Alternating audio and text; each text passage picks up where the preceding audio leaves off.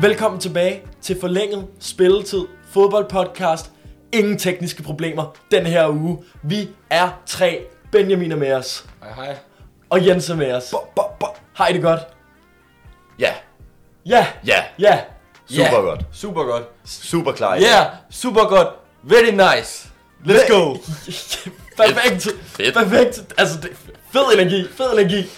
Den energi, ikke også? Den lover vi, at vi bringer igennem hele podcasten. Husk at gå ind og lytte til os på Spotify og Apple Podcast. Der er link til det nede i beskrivelsen. Sidste gang så kom Jens med en rigtig god idé om, at man øh, kunne lytte til podcasten, mens man spillede FIFA.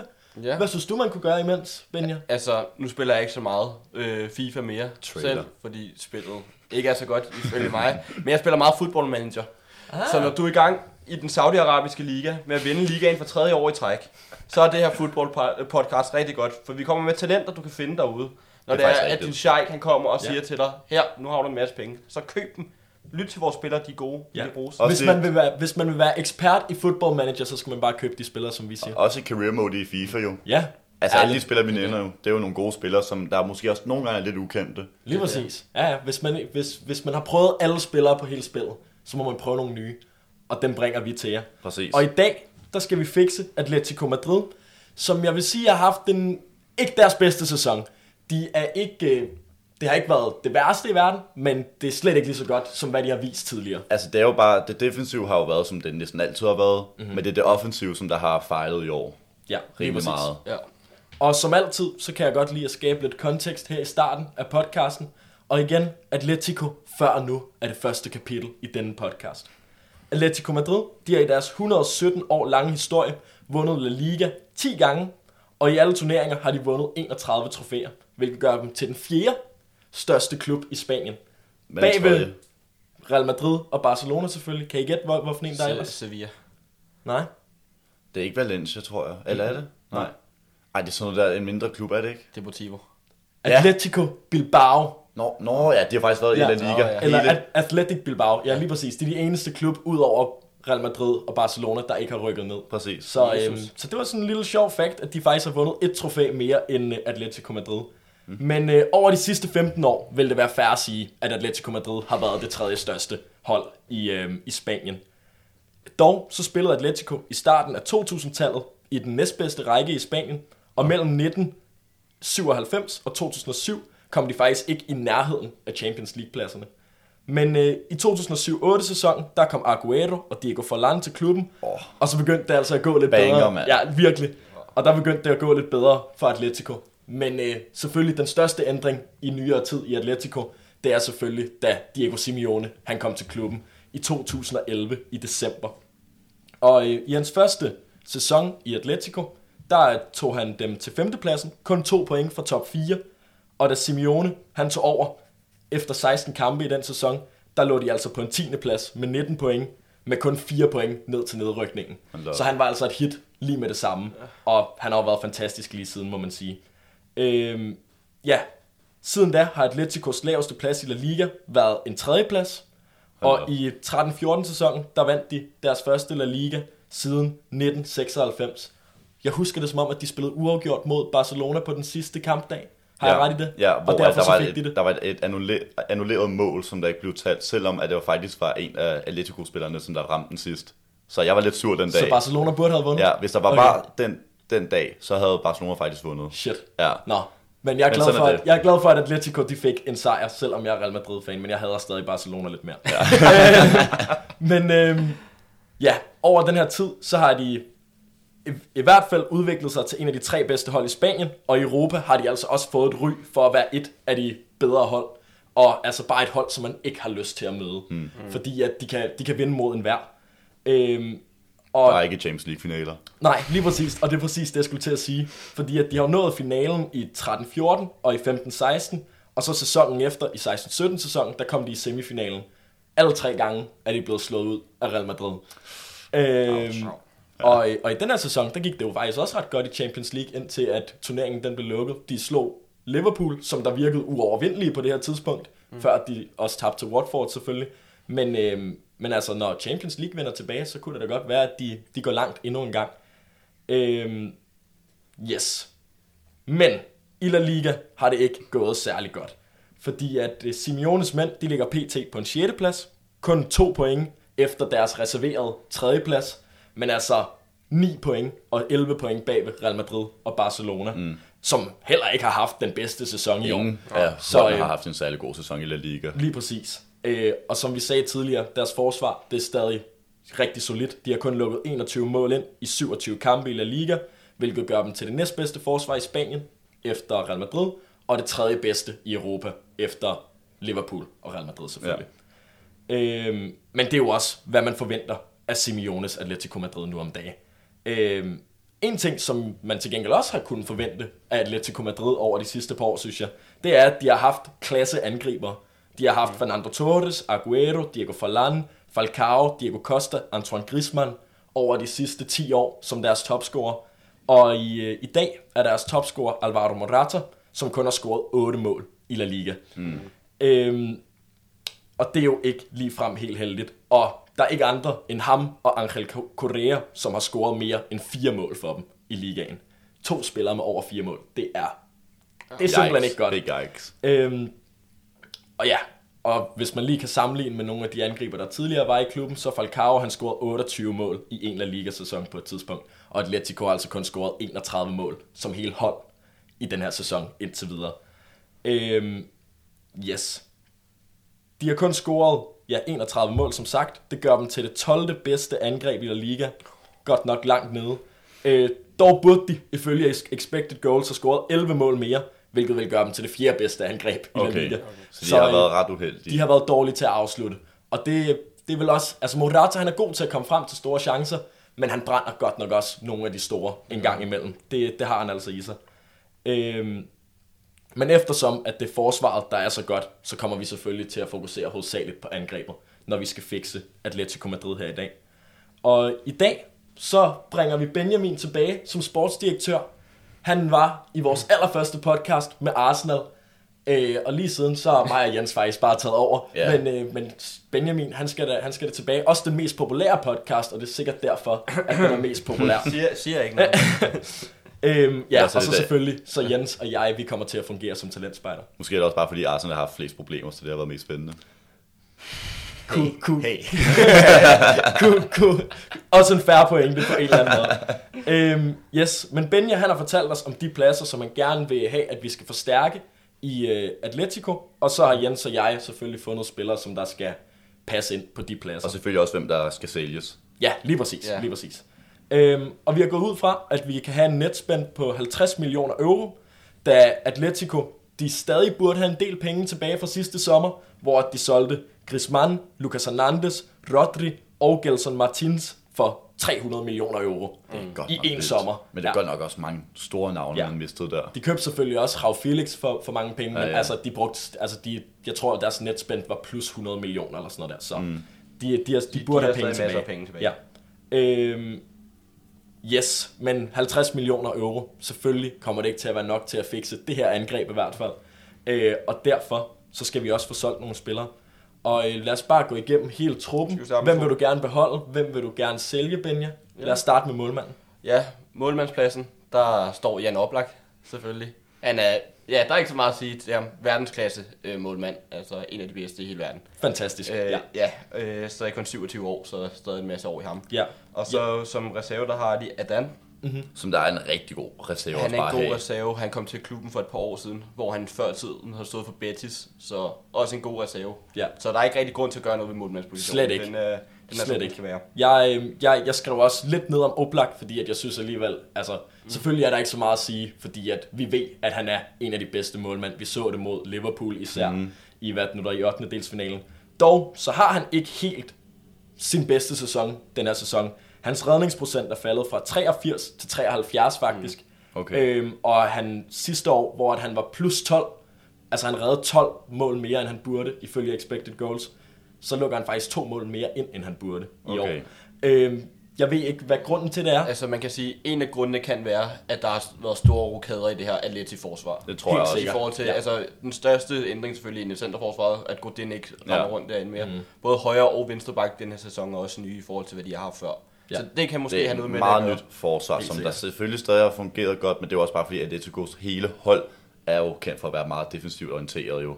Så jeg tror, ændringer har gjort, at det måske også har været lidt sværere. Ja, og øh, jeg, jeg havde faktisk også lige en til lille fact om Oblak, som jeg synes, der var helt sindssygt. Jeg kiggede lige hans redningsprocent igennem hele hans karriere. Uh. I en af hans Benfica-sæsoner havde han en 90% redningsprocent. Fuldstændig sindssygt. Jeg har aldrig set noget lignende. Altså, Alisson, han ligger vist omkring 80 i Premier League lige nu, Ja. som der bliver set som den bedste målmand i verden, mm. vil jeg nok sige. Mm. Øh, I hvert fald deroppe af. Top tre i hvert fald. Ja, Det må være den sæson, han blev solgt så. Ja, Ja. ja. sikkert. 90 procent, det, Det er er fuldstændig vanvittigt. Det er faktisk vanvittigt. Ja, men det, det var bare sådan en lille sjov fact, som jeg havde lyst til at spille ud. Lad os... Øh, Lad os gå videre. Højre bakken. Ja. Øh, på højre bakken, der er der tre forskellige muligheder i Atletico lige nu. Mm-hmm. Der er Trippier, som er der starter. Så har vi Arias, og så har vi Versalco. ja. Øh, Trippier har de jo lige købt i sommer øh, fra Tottenham. Øh, og han er den startende højre bakke, og har egentlig gjort det fint i forhold til en englænder, der tager til udlandet. Ja. Ja. Jeg synes, han har gjort det rigtig godt. Ja. Han er især en god højreback, når man har Morata liggende inde i boksen, fordi Ja. at han, er så, han er så god til, de, ja, til indlæg. Det er Ja. det. Ja. Der, der har han sine kvaliteter. Og så mm-hmm. har de, øh, ja som sagt, Arias også, som er en kolumbiansk højreback, de også købt det, jeg mener, det var i 18-19 sæsonen, Ja. at de købte ham. Og så er der Versailles tilbage. Vi har ikke brug for tre højre backs. Øh, to er rigeligt, fordi så kan der, hvis der kommer en skade, så må man tage en op for ungdomsholdet den vej igennem. Ja. Så jeg har valgt, at vi sælger øh, Versailles. ja.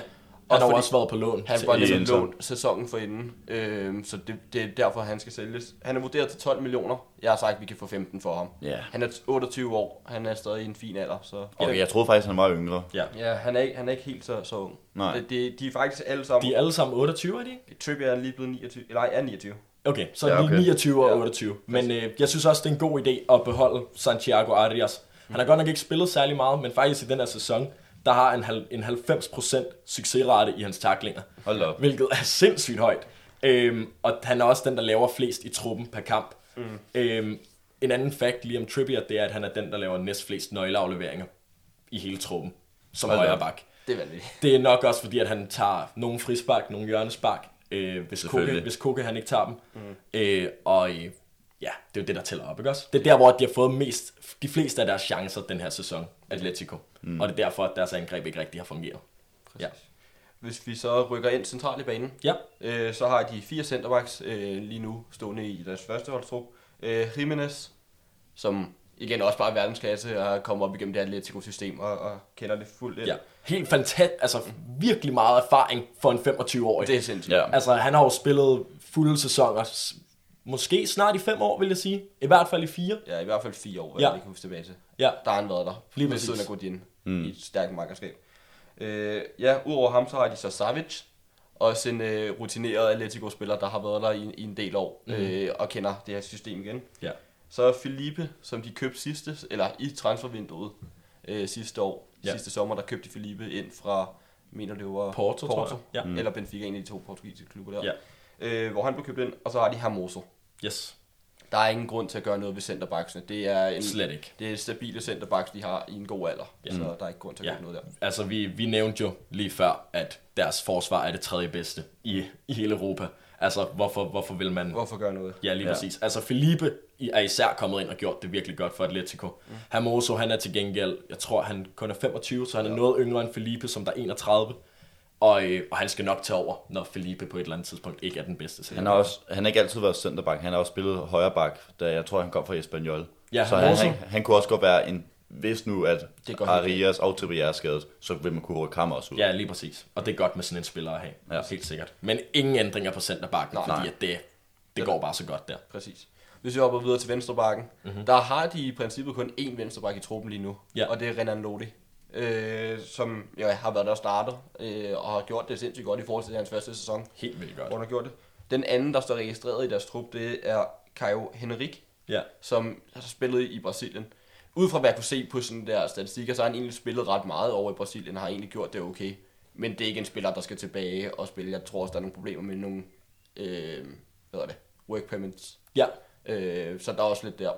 Så, så det er et sted, hvor vi skal, vi skal have kigget efter en, en reserve. Ja, en backup, Ja. ja. hvis man har penge til det. Hvis Men det er jo slet ikke et sted, man behøver at splash the cash, Det på grund af, at man har Renan Lodi, som der Det er vores har gjort det så godt. mindst vigtige position Ja, at opgradere. Ja, Det så er den det. kan vi kigge på til allersidst. Ja, hvis, jeg. hvis vi har penge til det, så finder vi en billig løsning, der kan komme ind, der, der skal sidde på bænken. Ja. Ja. ja. Og altså, lige for at proppe nogle tal på, hvor god Renan Lodi han har været. Øh, Det, han laver 2,9 taklinger per kamp, hvilket er højt for en bak. Øh, det virker som om, at Diego Simeone allerede har fået den aggression ind i ham allerede nu.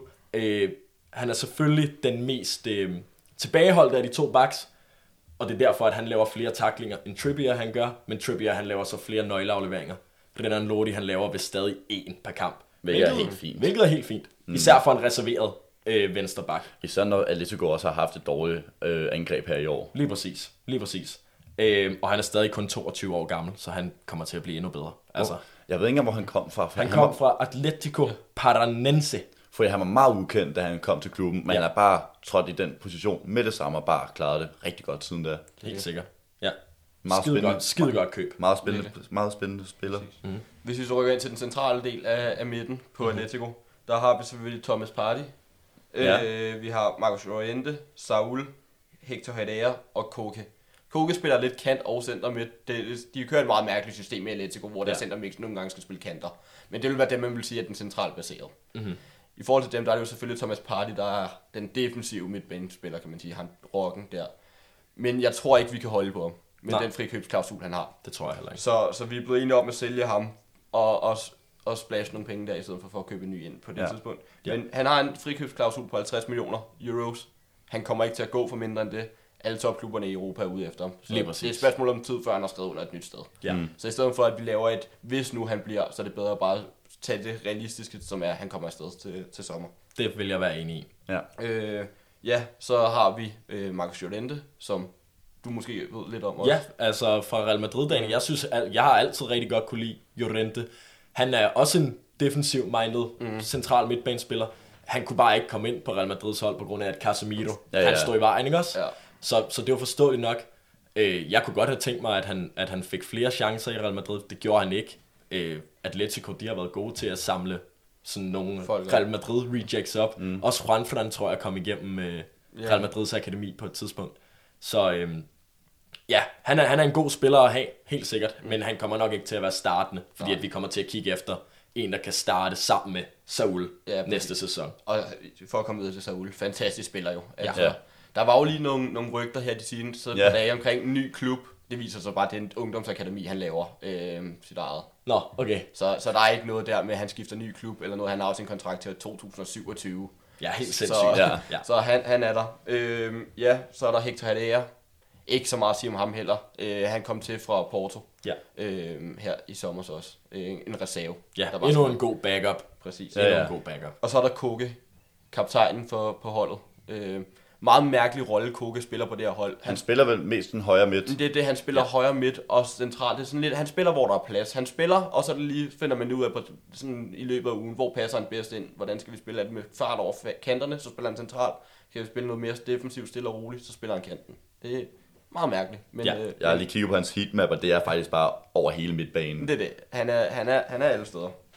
Ja. Øh, men der skal ikke lave de store ændringer på midten, udover Thomas Partey er ham, vi siger farvel til. Lige præcis. Thomas Partey, han, han ryger simpelthen, og så skal der De- en ind, som der har den samme profil som ham. Ja, ja præcis. Ja.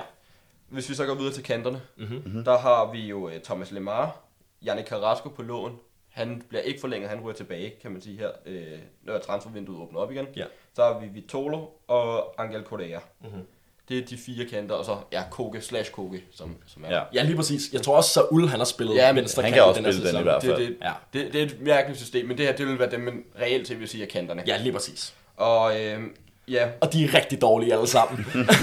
Udover Correa, som der har... Correa været har gjort det godt. Ja, han har Correa scoret fem mål og det. lavet seks assist i Ja. den her sæson. Det, Han- det er de. Han har været et lyspunkt, især også hvis man tænker på, at han ikke er starter hver gang. Lige præcis. Øh, Så, så han har gjort det rigtig godt. Hvis vi tager den største skuffelse, så vil det jo nok være Thomas Lemar. Mm-hmm. Thomas Lemar, der blev købt for sindssygt mange penge. 70 millioner euros. Var det mener jeg. 70 Ja, millioner? ja, sindssygt. Vanvittigt beløb, han bliver Dårligt købt for. køb, har ikke performet. Jeg mener, han spillede 19 kampe i den her sæson. Har ikke lavet det eneste mål eller assist. Yep. Han, øh, han, han skal ud af døren. Han, han skal væk. Vi Ja. er nødt til at komme af med ham. Øh, han er vurderet til 24 millioner lige nu. Ja. fordi han stadig er ung, og Thomas Lemar stadig er et navn. Ja. Ikke? Det, det er stadig et lille navn, så kan vi måske få 35. Jeg har sagt Jeg vil, 35. jeg vil ikke sige 35. Jeg tror, man kan få 30 for ham. Ja. Øh, altså, fordi at han har været så dårlig i Atletico. Altså, det er jo ikke engang, det er jo ikke engang at han har, han har været en lille smule involveret. Han har jo ikke været en, altså, der en, var det en ikke, hvor skid involveret. Nej. Øh, så Men, men det kunne godt være, at der stadig er nogen, som der kunne finde på at Ja. bruge 30 millioner euro på ham. Altså måske kunne han vende tilbage til Monaco, Monaco. og øh, Jeg siger bare, at Arsenal har været interesseret. ja, lige præcis. Vær glad for, at Arsenal de ikke købte ham dengang, at de var rigtig interesserede Ah, i hvert det, fald. det havde været slemt. Ja, Så han skal væk. helt sikkert. En anden kant, som vi også skal have solgt, det er Vitolo. Mhm. Vitolo er... Han, han, han er kommet lidt op i alderen. Han er 30 år. Han, er, han, han fungerer mere som reserve nu på det her hold. Og jeg, jeg kan bare ikke se, at han kommer ind og, og spiller en vigtig rolle. Han har heller ikke rigtig præsteret noget i den her sæson, når han Nej, har nej. I forhold til slutprodukt, så har han haft sin bedste sæson i år. Oh, nej. Og det er to mål og et assist. Ja, No, no, no. Øh, det, det skriger ikke lige frem af, at han skal spille for et hold, der er i top 3 i La Liga. det er det. Han var jo god i Sevilla. Jeg kiggede lige på den sæson, hans, hans sidste sæson for Sevilla. Eller, han lavede 6 mål og 6 assist der. Så der er jo ikke er dårligt. Det, det er gode backup-numre, Ja. men når man falder ned på to mål og et assist, så er man lige pludselig bare en spiller, der, der, Der er der. der æder ja. lønninger. Ikke Ja. også? Så han er vurderet til, til 14,5. Jeg har sagt, at vi kan få 15 for ham. Jeg har bare rundet halv. Altså Ja. lige op. Det, det synes Han er, jeg han er 30 år nu også, så det Ja. er sælge ham videre til en eller anden spansk klub. Ikke Ja. ja. lidt mindre, der vil ham. Helt sikkert. Men også lige igen, bare for hvor dårligt de her kanter egentlig har været for Atletico. Altså, man bliver nødt til at lege Yannick Carrasco ind igen. Ja. Man, man har solgt, og, og fordi man er så desperat, så man øh, ringer direkte til Beijing og siger, vi har brug for at få ham tilbage på en lejeaftale. Ja. Det er så slemt, det har stået til. Virkelig. Øh, Så, så, det, så der skal skiftes ud på kanterne. Vi, skal, sikkert. vi mister tre kanter, vi skal i hvert fald have to ind, øh, der kan... I hvert fald Ja. en starter, og så en, der kan konkurrere lidt med Ja. Korea om, hvem der ellers skal starte Lige her. præcis. Altså vi har, efter de her så, salg, så har vi Korea, og vi har Koke og Saul, som der kan spille Der kan derude. spille der nemlig. Men Saul skal Øhm, spille på den centrale jo. Lige præcis. Ja. Øh, Så vi har egentlig to kanter, men vi skal gerne have to mere ind. lige præcis. Ja. En startende, en backup. Præcis. Ja. Så hvis vi tager op i angrebet, der har vi uh, Joao Felix, Mhm. som der blev købt. Morata, som de lige har gjort permanent øh, her for et par uger siden, hvor de købte ham for, jeg mener, det er 57 millioner euros, Ja. for at gøre den aftale permanent. Okay, det er godt nok meget stadig. Selvom han har jo præsteret, no, han har været fin nok, mm. siden han kom tilbage til Atletico Madrid. Men 57 millioner for ham. Ja, det er lidt meget. Ja. Altså, ifølge expected goals i den her sæson, der har han burde scoret 12 og lavet, 6, nej, lavet 4 assist. Og han har kun fået 8 mål og 1 assist. Hvilket giver mig håb for, at han muligvis næste sæson kan gøre noget bedre, ja. Ja. end, end, hvad han, øh, end hvad han har klaret den her sæson. Fordi at, ja, han er meget en, sådan en, øh, en formspiller, vil jeg sige. Mm. Hvis, hvis han er in the mood, så kan jeg love dig for, at han kan banke dem ind.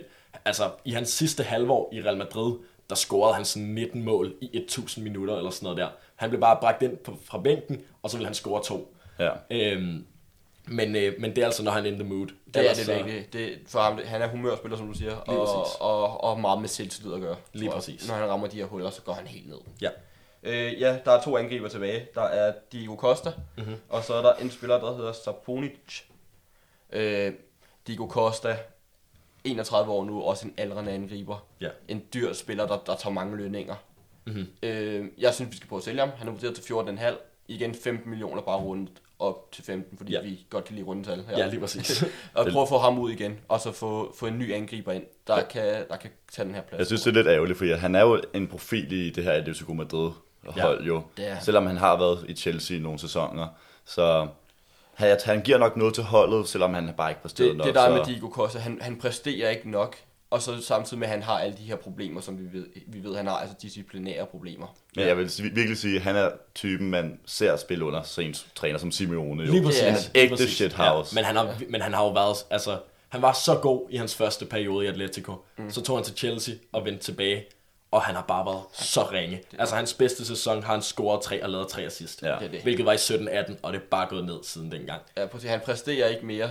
Nej. Det gælder om at få ham ud. Så selvom han er en Simeone-mand, men når man tager det hele op i forhold til, hvad han scorer, hvis han nu scorede 20-25 mål per sæson, så kan man leve med, at han, han laver de ting, som han gør ud for banen, og på banen også, med de dumme røde kort, han trækker en gang imellem. Ja. Men det kan man ikke, når det hedder tre mål, tre assist bedste sæson. Slet ikke. Slet ikke. Til gengæld så synes jeg, at Joao Felix har været en, en god erstatning for ham den her sæson. Mm. Godt nok brugt rigtig mange penge på ham, men altså, som, som en 19-årig spiller, tager han 3,5 skud per kamp, hvilket er 33% af alle de skud, som Atletico tager. Det er, det er rimelig mange. Dog så tager han også rigtig mange ud fra boksen, så han burde måske lige finde ud af, hvornår skal jeg aflevere bolden, hvornår skal jeg sparke, ikke også? Det er det. Øhm, Han er klart en spiller til fremtiden, men hvor at, jeg har ikke været imponeret over hans første sæson. Lige de første tre kampe, han spillede for dem, der tænker jeg virkelig, wow, det her det er den næste store ting. Og der kan han stadig godt nå. Men der, han har brug for, at der skal ske nogen, en forbedring, synes jeg stadig. Ja, altså han, skal, han, han kan sagtens forbedre sig lidt, men angrebet omkring ham skal godt nok også forbedre sig, før at han ligesom kan... Det er det. Ja, for Altså, han er jo kun altså- altså, 19 år, ja. eller han er på 20 år nu, kan jeg se. Ja, altså der har jo været tidspunkter i løbet af sæsonen, hvor at han ligesom har skulle samle bolden op på midten, og så skulle bringe den frem alene. Lidt ligesom Messi gør, og han er jo ikke i nærheden af Messis niveau. Jeg ved ikke, om I så øh, en af de første kampe, han spillede for Atletico, der havde han bare sådan en solotur, hvor han vild. bare tørrede sådan 3-4 mænd, og så fik et straffespark, hvor det virkelig bare sådan skreg Messi-agtigt. Det, var så, det var så sygt. Ja, lidt mere kluntet end Messi, ja. Ja. men ja, det var Men øh, stadig god kontrol der. lige præcis, virkelig. Men øh, så ham kan jeg godt lide, helt sikkert. Ja, han giver god mening. De, Ja. de sidste spillere, det er nogle spillere, der, der er ude på lån. Mm-hmm. Af de spillere, der er på lån, der er ikke så meget at tale om. Altså, vi har to spillere, der er lejet ud til Deportivo. Ja, Øh, igen spillere, der skal lejes ud næste år. Øh, så har vi en spiller i øh, vores yndlingsklub, Familia Cao. Familia Cao. Vi elsker Familia Cao. De har også lånt en spiller, endnu en spiller, der bare skal lånes ud. Der er en Ja. spiller, egentlig at nævne på det her, og det er øh, Kalinic. Nikola Kalinic, Nå ja. som er lejet ud til Roma. Det er en spiller, der skal sælges. Han Ja. er 32 år. Ingen grund til at holde på ham mere. Nej, nej. Han er vurderet til 6,8, men han er 32 og får ikke så meget spilletid. Så har jeg sagt 5 millioner. Der har valgt at gå lidt ned i pris på ham, Yes. for at få det ind. Men, og eftersom at Diego Costa han ryger, så skal vi jo have en, mm. en backup Skal han angriber. Helst en, som der kan konkurrere med Morata, som det. der lige kan få ham op i gear. Præcis.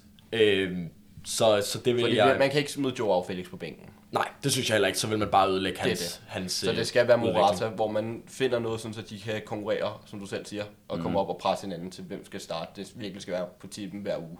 Lige præcis. Lige præcis. Så, så det jeg har sat ind i forhold til købene, vi skal have lavet. Der er lavet en prioritetsliste for mig i forhold til, hvad der er vigtigst, Ja. mm-hmm. og som vi jo er blevet lidt enige om. Det er en startende CDM, der skal gå ind og tage det her hul for Thomas Party. Mm-hmm. Så skal vi have en, en wing, der kan starte. Ja, Øh, Kodaya har gjort det godt, men vi skal have en, der er lidt højere niveau. ja. Øh, så skal vi have en angriber, der kan tro Morata. Mm-hmm. Så skal vi have reserve, wingen. Og så til sidst, hvis vi har penge til det, så finder vi en venstreback. Ja, Ja. den, øh, det synes jeg lyder som en rigtig god prioriteringsliste. Og vi havde også 180 millioner til Vi har- fem positioner, hvor har- ene ikke er lige så vigtig, så det lyder realistisk, ja. ved jeg tror, at vi godt kan få alle pladserne. Lige præcis. Og de 180 millioner euro, de kommer som sagt fra, at vi har solgt Vesalco, Party, Lemar, Vitolo, Costa og Kalinic, som der ender i 130 millioner euro cirka. Og så har vi en netspend på de 50. Ja. Så øh, 180, det synes jeg lyder rigtig godt. Og eftersom at din første prioritet, det var øh, en CDM, skal vi så ikke øh, starte med at snakke om ham? Lad os gøre det. Ja, vil du gerne starte, Jens? Jeg vil lige høre, hvor mange spillere har du der? Har du, Jeg har kun én du har kun én. Ja. For jeg har to, men jeg har klart en, jeg sådan prioriterer. Ja, tak. Og min første, jeg har kort nævnt ham i, var det Arsenal podcast? Nej, jeg tror det var United podcasten. Og det er øh, Dennis Zakaria for Borussia øh, Mönchengladbach, mm-hmm. som jeg virkelig ser er den nye, eller den nye, som der er den, som der skal overtage Partys øh, position. Og lige kort om ham. Han har spillet 23 kampe denne sæson, hvor at offensivt, det er ikke så meget, det er to mål og to assist, dog hvor han tager et skud per kamp, mm. og det er også blevet til 0,5 nøgleaflevering per kamp.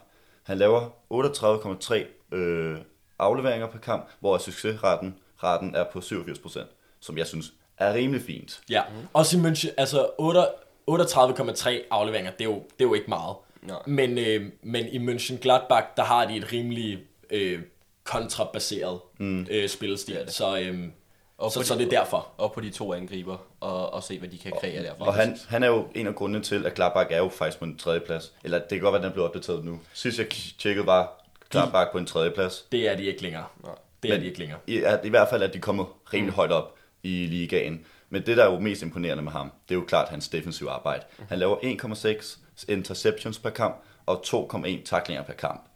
Han er også ret sikker på bolden, for i Bundesligaen så laver han to driblinger på kamp, hvor at det er en succes på 78 procent. Som jeg synes er rimelig godt for en CDM. Helt sikkert. Mm. Og ja, defensivt igen, så bliver han dribblet forbi 0,8 gange per kamp, som jeg Det er virkelig let for en central midtbanespiller. Virkelig, så fordi altså, han, han er der hele tiden. Han er jo en big lad. Han er 1,91. Ja. Han er skræmmende, tror jeg virkelig står overfor. Og han er jo kun 23 år, øh, så han er jo en fremtidsspiller, helt klart, som der kan være der i så lang tid. Mm. Også lige hurtigt i Europa League, øh, så spil, har han spillet seks kampe, hvor jeg kunne lige have, jeg kigger kun lige på hans defensive stats. Der var det 1,8 interceptions per kamp, og tre taklinger per kamp. Wow, okay. Det er Øhm, virkelig godt. Det er ret godt. På transfermarkt står der, at han kun går for 36 millioner, hvilket han ikke gør. Så jeg vil vurdere, at det er en af, altså klart den dyreste spiller, som jeg har. Så jeg vil sige 55 Ja. millioner. 55-50-agtigt. Ja. Jeg tror, at de penge, man kommer til at tabe på party, dem kan man Den, bringe den kan man gå direkte ind Det i, er hvis de en her. helt klart bare sådan, like for like. ja. Ja. ja. Øh, Så det er klart min prioritet. Yes. Øh, og jeg, jeg har også tænkt mig at bringe en ind, hvor at man bruger 50 millioner, eller man får 50 millioner for party, og øh, så bruger man 50 millioner euro på Marcelo Brozovic. Oh. Mm. Øh, for jeg har kigget på en spiller, som der skulle kunne noget defensivt, ligesom Party, og så skal han også være rigtig god til at bringe bolden frem i banen, ligesom Party han har været for Atletico. Øhm, og i forhold til det defensive, der laver Brozovic 2,7 taklinger per kamp, i forhold til Partys 1,9. Øh, og han laver stort set den samme mængde bolderobringer som Party, 1,5 i forhold til Partys 1,7. Mm. Der er ikke særlig stor forskel. Til gengæld taklingerne, der laver han en del flere. Øhm, han spiller godt nok for et defensivt hold i Inter, men det samme kommer han til at gøre i Atletico Madrid. Og jeg vil faktisk sige, at Atletico Madrid er mere defensiv end Inter, så hans defensive nummer kommer nok til at stige endnu mere der, end hvad de er allerede nu, ikke også? Mm. Øhm, så i forhold til det defensive, der måler han sig altså ret godt med Party. Øh, og så til at bringe bolden frem i banen, der er han vanvittig. Øh, han, øh, han bringer ved, med bolden ved sine fødder, der bringer han bolden 140 meter tættere på mål, hvor Party han gør det 130. Det betyder, at han ligesom kan bruge sin styrke til at få, få nogle spillere væk fra sig, er klar over, hvornår han kan drible, hvornår skal han ikke drible. Øhm, men til gengæld, når han så skal aflevere den frem i banen, så afleverer han den altså 480 meter tættere på mål, hvilket er næsten det samme som rigtig gode centerback som Upamecano, mm. hvor at det, og det er meget nemmere for dem at spille bolden frem i banen, eftersom at det, ja, de har ikke særlig meget pres på sig. Man har meget mere pres inde på den centrale midtbane, som Brozovic han, han har. Øhm, og øh, i forhold til Party, han, øh, han afleverer den kun 315 meter frem i banen. Og øh, selvom han er så progressiv med sine afleveringer, altså tager ret mange risks, så, øh, så holder han en afleveringspræcision på 89%, hvilket er virkelig imponerende, synes jeg. Mm. Øh, han er også forholdsvis kreativ, laver 1,5 nøgleafleveringer per kamp, hvilket jeg synes er rimelig højt for en central ja. Midtbanespiller. Øh, og det vil gå ind og være det tredje højeste i Atletico Madrid. Øh, og det er også flere, end hvad Party han laver. Øh, og så tager han også to skud per kamp, hvilket er meget for en central midtbanespiller. Og øh, det har faktisk resulteret i, at han har ret meget slutprodukt. Han har scoret tre mål og lavet fem assist i denne sæson. Det, er, det synes jeg er, er flot. Det er acceptabelt. Ja. Øh, det, er, det er det, jeg har at sige om ham. Han vil være den perfekte erstatning til Party, mener jeg.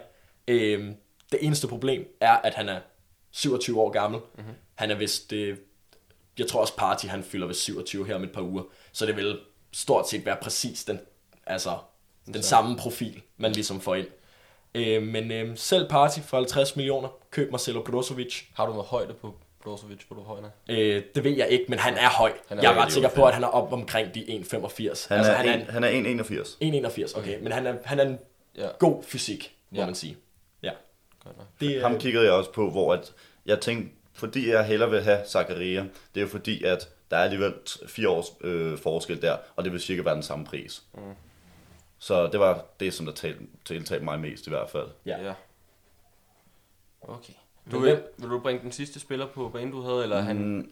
Nej, altså jeg kan hurtigt nævne ham, men ja. det er ikke en, jeg ser lige så meget i klubben. Det er Ruben Neves for Wolves, ja. som jeg synes er en god spiller, men måske ikke lige den, man søger efter. Og vil også være dyrere end de to andre, tror jeg, på grund af hans profil. Ja. Ja. Altså, øh, Det er det. Og han er ikke, han er ikke den defensive type. nej, Han, han, han er den kreative midtbanespiller. lige præcis. Okay. Men så er jeg helt klart, Dennis Zakaria skulle er min prioritet. Godt.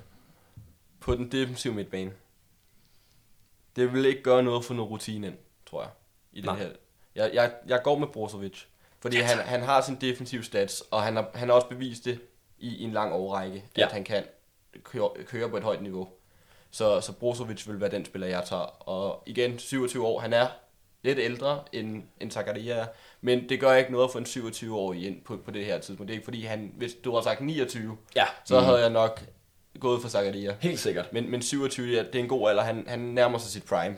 Ja. Så Og der er også et eller andet med spillere i Simeones systemer, at han bare kan få dem til at blive ved med at spille for evigt. Altså Gabi, han blev også bare ved med at Det er spille det. indtil at han var øh, 100 år gammel. Ikke? Altså, altså Det er rigtigt, Godin, Godin, han blev vist ved til, at han var 33, og nu gør han det også rigtig fint i Inter, ikke også? Juan Fran og dem alle sammen. Lige præcis. Ja, Ja. Louise. Ja, lige præcis. Altså, de, de, de blev ved til, at de gamle. Ja. Indtil de ikke kunne gå længere nærmest. Lige præcis. Så, så det er Brozovic, vi tager som øh, vores defensiv. Fedt, Yes. mand. 50 millioner euro brugt på den første spiller. Så har vi 130. Så har vi 130.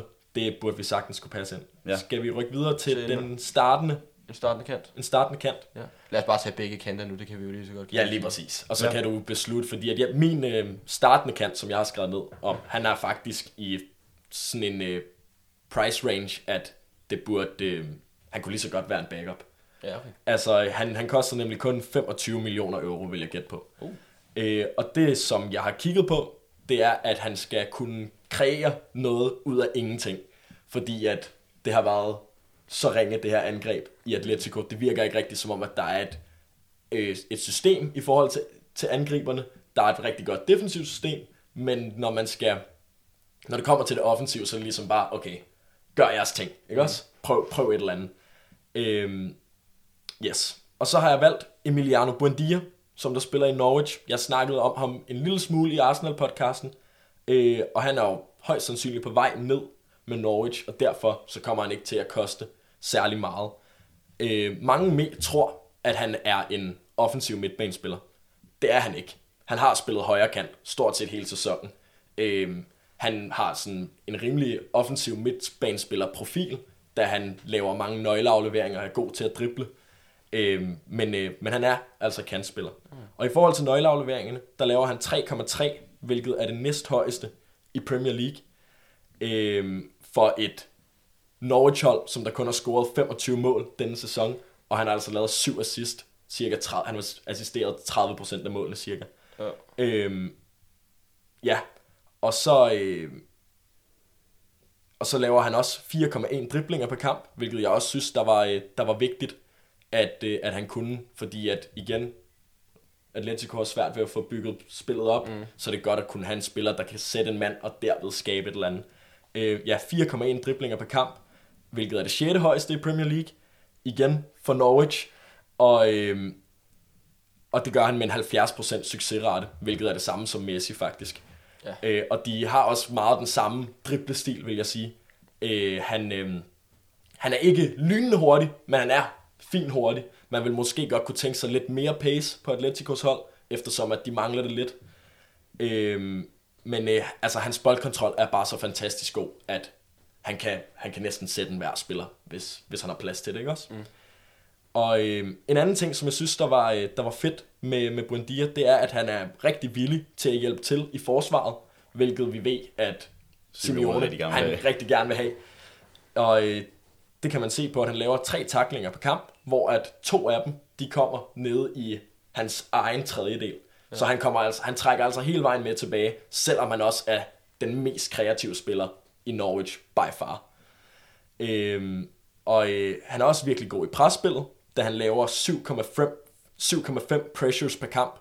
Det er en ny stat, jeg har bragt til bordet, men det betyder basically, at Norwich de vinder bolden tilbage 7,5 gange per kamp, 5 sekunder efter, at han har startet mm. et presspil. Uh.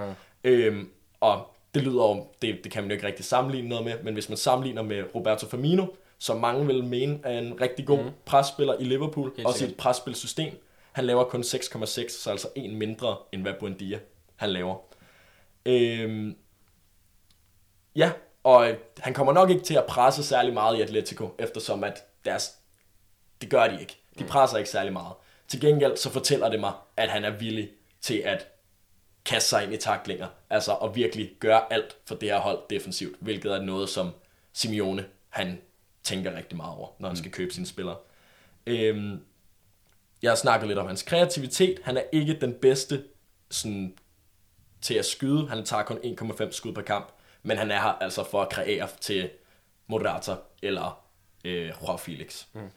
Øhm, og en ekstra lille ting, han kan allerede spansk, hvilket jo er en, hvil- hvilket er en, hvilket er en god ting. Selvfølgelig. Og så, øh, så er han argentiner. Hvad, så er en, han er Diego Simeones landsmand, ikke også? Det det. Ja. Så øh, det var bare øh, det var sådan en lille fact for, at ja, Hvor meget var det, han gik for, sagde du? jeg vil sige 25. Altså hvis Norwich de bliver op på mirakuløs vis, Så de nok ikke gør, tror det gør jeg. de ikke, nej. Nej. Øhm, så, så vil Så det vil nok den være 10 millioner højere eller sådan noget der. Ja. Men altså, jeg tror endda, den kunne falde ned til 20 faktisk, hvis de rykker ned. Øh, der er meget mere hype omkring Jack Grealish for eksempel, som mm. der øh, ja, som der bliver rygtet med 90 millioner euro, som vi fortalte om i Smash or Pass podcasten. Det er også vanvittigt. og jeg synes, at Buendia, han er, han er lige så god. Ja, Ja, Det var min spiller. fantastisk. yes. Jeg har en spiller, som der spiller i Borussia Dortmund, Okay. som der er bror til en af de bedste spillere i verden. Okay. Det er Forgan, Forgan, Torgen. Torgen. Torgan, Torgan Hazard. Øhm, og jeg synes virkelig, altså han er lige blevet 27 år. Mm-hmm. Men derfor tror jeg stadig, at han godt kunne kunne spille på et højt niveau i lang tid. Øh, det jeg godt kan lide ved ham, det er, at han kan spille højre kant, venstre kant, og faktisk også bag angriberen, så Atletico også nogle gange har lavet nemlig. Så han kan spille rimelig mange steder.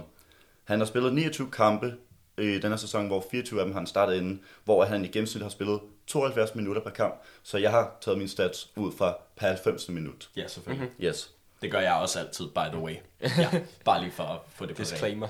Men stadig i de øh, 29 kampe, øh, han har spillet, så er det så blevet til 7 mål i Bundesligaen og 13 assist, som jeg synes er rigtig, rigtig imponerende. 7 mål og 13 assist i den Ja. her sæson? Ja. Hold da op. Det var jeg slet ikke klar Så over. at involveret i kunne- 20 mål Okay, i wow. 29 kampe, hvor han har startet i 24 af dem. Mm-hmm. Og jo igen, hvor han har, i gennemsnit har spillet 72 minutter. Mm-hmm. Så nu når jeg runder op per 90. minut, mm-hmm. så er det så blevet til 1,86 skud øhm, per 90 minut, og 2,28 nøgleafleveringer, og to driblinger, hvor han så også laver 40,40,5 afleveringer, øh, så hvor der er en succes, står kun på 80%. Så det er ikke det højeste. Det er jo det er fint nok Det- for det- en angribende spiller. Altså, Ja. når, han får, når han får 13 assist, det tyder jo på, at han er rimelig risky med sine afleveringer. Ja, det er det. Så øhm, Altså som kanter, hvis du har 80%, omkring 80%, det er ikke dårligt for en kant, men hvis man tænker på også de situationer, de ender i nogle gange, altså, og de afleveringsmåler, de skal have, når de pludselig står med to forsvarsspillere foran sig. Og så lige for at kigge på, også på det defensive, for det ved man jo godt, Simeone gerne vil have, mm-hmm. så kigger jeg også lige, og der hjælper han også til, hvor han så laver per 90 minut 1,6 taklinger og 0,6 interceptions. ja, Okay. meget fint. Ja, han er vurderet til 32 millioner, så han er, og hvor jeg så har sagt 45 cirka, mm. så han vil være faktisk lidt dyr, men med de andre spillere, jeg har, så vil jeg sagtens kunne øhm, give 45 millioner for ham, og stadig have budget til de resterende spillere. Ja. Ja. Så det var min startende øh, wing. Ja. Jeg var slet ikke klar over, at han havde gjort det så godt, faktisk. Det var jeg også Da du, da du, først, da du først sagde Torgen Hazard, så var jeg sådan, okay, hvad? Altså, jeg, jeg, jeg, Jeg, jeg stå bare, han stod bare Bundia, ja, lige præcis, lige præcis. Buendia, han var allerede på vej til Atletico, ikke også? Og så, og så sagde du, og så sagde du 7 mål og 13 assist. Hold da op. Det er var, helt vildt. Ja, det er, det er virkelig imponerende. Det er virkelig jeg, jeg, havde, jeg, jeg har været en kæmpe stor fan af Julian Brandt den her sæson. Øhm, men han har jo ikke klaret det lige så godt så som godt, Torgen nej. Hazard. Nå, simpelthen. Det var, man lærer noget nyt hver dag. Og han er jo nemlig altså, stadig startende, men hvor han jo ikke får... Altså, han spiller 72 minutter per kamp. Det kan man måske også sige om noget om hans fysik. Men han, jeg tror stadig, at han, er, altså, han kan sagtens... Han har et godt udholdenhed. Ja, det siger også, også- fordi, at der er konkurrence i truppen. Lige præcis. Det er det. Ja. Hvis man kigger på, på Dortmunds trup, så er der rigtig mange offensive spillere, der er rigtig mange mennesker please, der skal have spilletid, så det er Ja. også derfor. Ja. Og man prøver også at give Giovanni Reina så meget spilletid Præcis. som Ja. overhovedet muligt. Så ja, det er en spiller, jeg godt kunne forestille mig, godt vil kunne skifte her til den her sommer. Ja, Selvfølgelig. Det er, øhm, det er et virkelig godt shout, selvom jeg ikke øh, var klar på det. Øh, altså, bare, jeg, jeg, jeg vil gerne lige sige, husk at Buendia, han kun koster 25 millioner, ikke også? Det var, det var, altså, altså det, det er fordi, at- altså, altså, altså, han kunne jo godt være en backup. Det er det. Ja. Hvad, må Det, jeg, det er jo det, jeg faktisk tænkte, når jeg hørte det. For jeg tænkte stadig, han kommer ikke til at så Torgan Hazard faktisk. Nej. Men jeg vil, altså, det vil være en god backup, selvom jeg også gerne, jeg skal også lige nævne min backup bagefter. ja, Ja. jeg skal høre backup Lige først, tænker jeg, så vælger jeg to ud af, af Okay, så du vil ikke beslutte noget endnu? Nej, jeg vælger ikke noget endnu, fordi Okay. okay. hvis nu jeg får en eller anden backup her, der er amazing, eller så, så kan det være, at det er de to backups, jeg tager lige pludselig. Hvem ved? Ja. Who knows, who knows. Øhm, ja, og som sagt, så, øh, så fokuserede jeg lidt mere på Emiliano Buendia, på grund af, at han ligesom passer i begge mm. øh, kategorier. Stadig kun 23 år gammel, hvis jeg ikke fik sagt det. Og må jeg lige også jeg sige det sidste med Der er bare konkurrence. Der er virkelig Må konkurrence. jeg sige det sidste med Torgan Hazard? Hvem vil ikke gerne spe, se en Hazard mod Torgan Hazard? Oh! Real Madrid mod Atletico Madrid. Det er jo, altså, nu har jeg faktisk sagt, nu skal du faktisk have ham. Ærligt. Nå, men tilbage til, tilbage til det her. Ærligt, vi, vi, vi har bare kamp lige nu. Jeg er ikke klar for, at... Hvor fanden skulle være? Okay, øhm, men, øh, men, men Som I kan se, vi, vi, vi, vi prøver at fikse klubben, men ellers ind, så er der også intern konkurrence med os, hvem får valgt flest spillere. Lige præcis, Ja, ja. lige præcis. Der er intet samarbejde her. Det handler Overhovedet bare om Der bliver blive ikke snakket om noget, der bliver ikke givet nogen tips eller noget som helst. Det er konkurrence, det her. Lige præcis. øhm, men, øhm, så, øh, men jeg har skrevet lidt om en, om en backup mm-hmm. venstre midt. Ja. Kommer øh, ham her, Usama Idrisi, til at være. Oh. Han spiller for øh, AZ Alkmaar, som havde en rigtig, rigtig god sæson. De havde lige så mange point som Ajax, før at deres sæson faktisk blev annulleret. Noget, ja. Øhm, og øh, han kan også godt spille offensiv midt, så han kan ligesom passe lidt forskellige steder hen.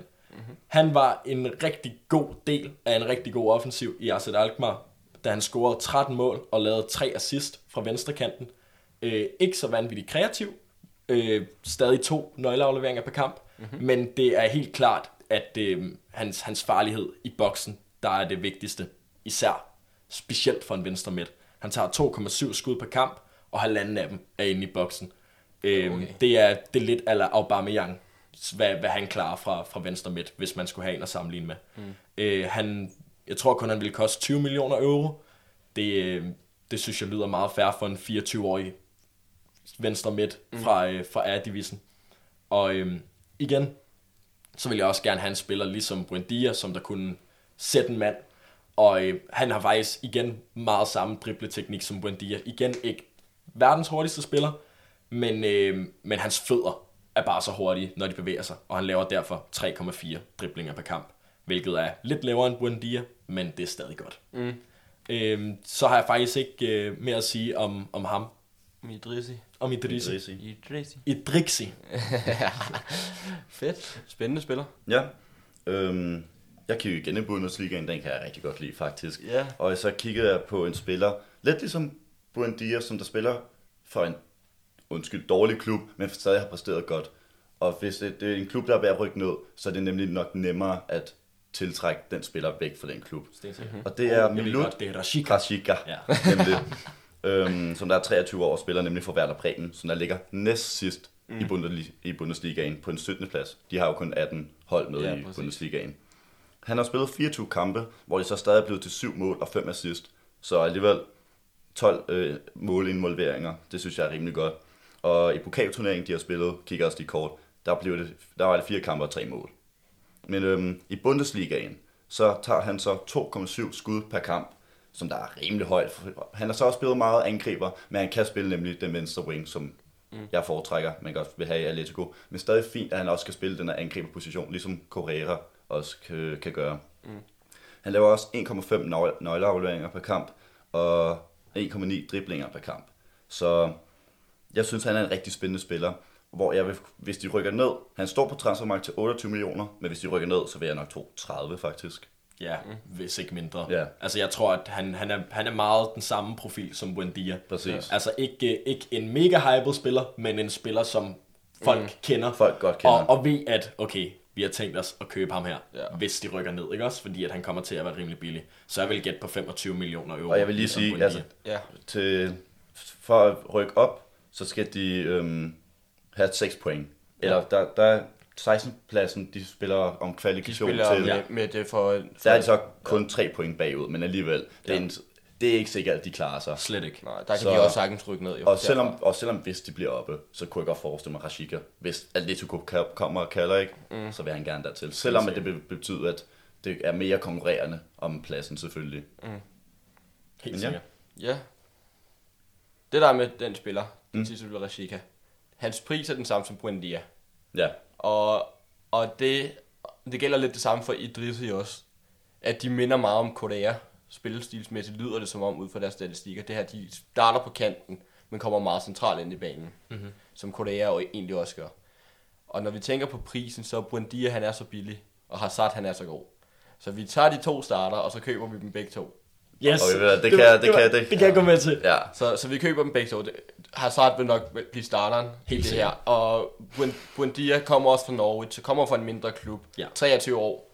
Vil også være en, du skal have spillet ind i det her system. Ja, lige præcis. Men altså, altså, hvis man har Torgan Hazard på den ene side, og Koke på den anden side, hvilket de, nok, de kommer nok til at blive ved med at spille Koke som kant, ja, ja. øh, så øh, kommer man også til at have to kanter, som der er, altså de er ikke gamle, men de er alligevel De er- 27 år op efter. Ja. Og så kan Buendia om et par år ligesom slå igennem Præcis. som en, øh, som en starter sammen med Korea, muligvis. ja. Hvis man ikke går ud og henter endnu en, en ny ny spiller. Men altså, det er i hvert fald, der er lang tid til det. det er, men, men så er vi future-proofed. Det er er det. vores, øh, vores, vores kantspillere i hvert fald. Så det var, hvad sagde du, 45 og 25. Ja, Så, 5 og, så 70. så 70 og plus de 50, Så vi er på 29, så har vi 60 så er vi millioner. 60 millioner tilbage. Nemt. masser af penge. Masser af penge. Ja, ja. Masser af penge. Okay, er det, er det tid til angriberen nu? Det er det. Ja, Okay. Hvem skal starte? det gør du. Jamen, tak for det, Jens. jeg, øh, jeg har kigget efter en rigtig Simeone-angriber. Ja. øhm, som der er stor og stærk, og han kan vinde nogle hovedstødsdueller. Øh, så meget den samme type som Morata. Mm-hmm. Øhm, og så kiggede jeg på Arkadius Milik fra Napoli, som der har ja. Kontraktudløb faktisk her til, øh, ikke til sommer, men næste sommer. Mm-hmm. Og derfor så tror jeg, man kan få ham billigere, end hvad Transfermarkt de, de siger. Jeg tror, Transfermarkt de siger 35. Jeg tror godt, den vil kunne ryge ned på 30, også eftersom, at han er 26 år gammel. Den er på 32, for jeg havde også ham på min liste. Ja. Øhm, og øh, tilbage til det der med, at han er en rigtig Simeone-angriber. Han er 1,86 høj. Mm. Han vinder 55% af hans hovedstødsdueller, hvilket ikke lyder af meget, fordi at vi er- ofte siger hovedstødsdueller, når vi snakker om centerbacks, men for angriber, Hvor meget så var den, sagde du? 55%. Ja. Så det er altså rigtig højt, Det er det. på grund af, at du går op imod de mest fysiske spillere på banen, hvilket er centerbacksene. Mm. Præcis. Øhm, så, øhm, og, og en anden ting, som jeg synes, der er, altså det, det var vanvittigt, da jeg så på hans statistikker, det er, at han er virkelig god til at komme frem til store chancer. Altså det er ikke bare ude omkring boksen, hvor at han sparker. Han kommer frem til det største af det største. Han tager 3,4 skud per kamp, hvor to af dem er inde i boksen, og så skulle man måske gætte på, at 1,4 af dem var ude af boksen. Mm. Men nej, et, han tager et skud per kamp inden i det, lille det lille felt. lille felt, inden i op. målmandsfeltet. Det er jo fuldstændig vanvittigt at komme frem til sådan en chance hver eneste kamp. Altså det er jo sådan en chance, hvor man tænker, okay, den skal scores på hver gang. Ja. Øhm, det har så også resulteret i, at han har scoret 9 mål i 1200 minutter for Napoli denne sæson. Øhm, hvilket vil gøre ham til topscorer i Atletico Madrid. øhm, Så det og, øh, men, men det er selvfølgelig ikke særlig svært, men altså, det, det lyder alligevel godt. Især fordi, at han også har spillet færre minutter end mange af de spillere, som der er i Atletico. Mm. Øhm, expected goals, de siger også, at han burde have scoret, eller at han burde score 0,74 mål per kamp. Øh, hvilket igen fortæller noget om, hvor, hvor god han er til at komme frem til de store chancer. Så han burde faktisk have scoret flere mål mm. i denne sæson, end han egentlig har, men han er slet ikke en dårlig afslutter. Jeg tror, han burde have scoret 10 eller 11, og scoret 9. Øhm, og øh, ja, som sagt, at øh, han har kontraktudløb næste sommer, så øh, han kommer til at være forholdsvis billig. Vil måske også gerne væk fra Napoli, som der ikke har gjort det særlig godt i mm. denne sæson. Øhm, til gengæld, så hvis jeg var Napoli, ville jeg gerne holde fast i ham, fordi at Mertens, han er ved at blive gammel, og derefter så har man kun ham Og som angriber. Insigne, hvor gammel er han? Han er også, Han er også gammel, 30, ja, og han spiller venstre kant. Ja. ja. Så, men øh, Arkadius Milik, ham synes jeg, øh, man helt sikkert kunne kigge på, øh, i forhold til Atletico Madrid. Ja. Ham havde jeg kigget på, men det eneste problem, jeg havde lidt med ham, det var, øh, jeg kan ikke huske præcis, hvordan den er, men han har haft døjet med en, en del skader. Det har han, det er Hvor rigtigt. han også har været ude i lang tid nogle gange. Det var for et par sæsoner siden, hvor han nærmest mistede en, over en halv sæson, husker jeg det Ja. som det var. Så det var derfor, jeg faktisk gik lidt væk fra ham. Men jeg er blevet i Italien, hvor jeg så kiggede på Andrea Bellotti, Oh. som nok alle kender Ja. fra Torino. Hvor at i denne sæson har han ikke præsteret lige så godt, men også fordi at Torino, øhm, det kigger jeg lige på, jeg tror de var på en 15. eller to sekunder.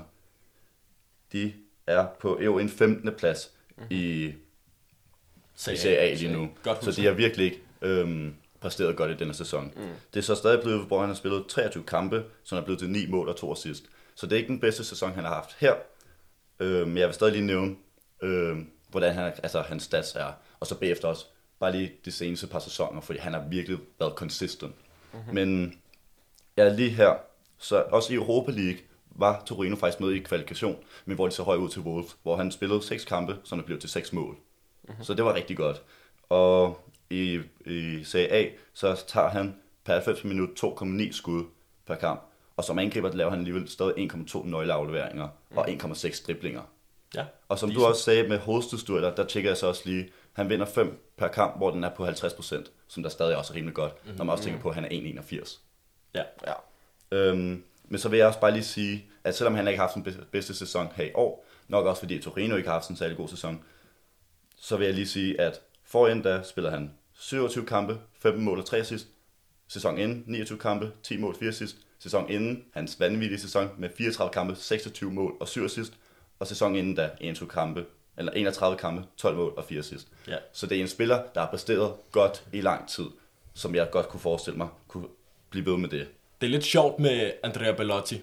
Altså han var jo, det, det var jo Manchester United, der var ude efter ham for 100 millioner euro på et eller andet tidspunkt, mm, efter ja. hans anden Den gode der. sæson. Præcis. Øh, og, så, og så havde han ikke en særlig god sæson bagefter. Jeg tror også, han blev lidt skadet i den sæson. Og så har folk bare mistet interesse, selvom han stadig gør det godt i Mm. Serie A. Det er det. Øhm, ja, det, det er Han- ikke et dårligt køb. Nej. Hans værdi er nemlig så på 32 millioner, men fordi han også, altså Torino ikke har klaret særlig godt, så vil jeg ikke kunne forestille mig, at de vil få slet ikke lige så meget lignende. Så jeg har sagt 35 faktisk. Okay. Og hvor gammel var det, han var? Han er 26 år. Han er også 26. Ligesom Milik. Ligesom Ja. ja. Fik. Okay, perfekt, perfekt. Ja, øh, jeg har min egen spiller. Jeg vælger ikke min egen spiller, men øh, Okay. en spiller, jeg, jeg havde håbet over nogen, der ville nævne. Jeg har nævnt ham før.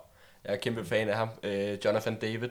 Ja, Ja, Fra- det fra Canada. ja, vores kanadiske ven, øh, som igen har haft en vanvittig sæson. Mm-hmm. Øh, det, var, det var bare lige en, en enkelt spiller, som man kunne have kigget på, kan man sige, en ung spiller. Ikke? Også det, problemet med ham vil være, at han er så ung, som han er 20 år. Mm. Så hvis det er, at han skal ligge og presse, selvom man skal presse Morata, men hvis Morata går ud med en skade, så ligger du lige pludselig med to angriber, der er begge 22 år. ja. Præcis. Du, det, det er et ret stort pres at ligge på et par 20 år. Og også er, og også er rimelig ens. Det er jo ikke, der, er Det er ikke, det. der er ikke nogen af dem, som der er en typisk... Simeone. Øh, ikke, ikke en typisk Simeone-striker, men heller ikke øh, en, som der er en, øh, en goalscorer. Nej. Selvfølgelig så scorer de mål begge to, mm. men de, de er også nogen, som der gerne vil trække lidt med ned i banen, bygge det lidt op. De vil gerne være med ned og hente den i også, Ja. ja. og, og prøve at kreere lidt derfra, ja. Jeg havde faktisk en anden mand, men mm-hmm. Problemet med ham, det er jo nemlig, at han har også kun var 19 år, så jeg vil ikke være sikker på, at han vil blive valgt. Men det er bare lige et shout-out til ham. Myron Boadu fra AZ Ja. Al- Alkmaar. Ja, lige præcis. Altså, han har været, han har været angriber ved siden af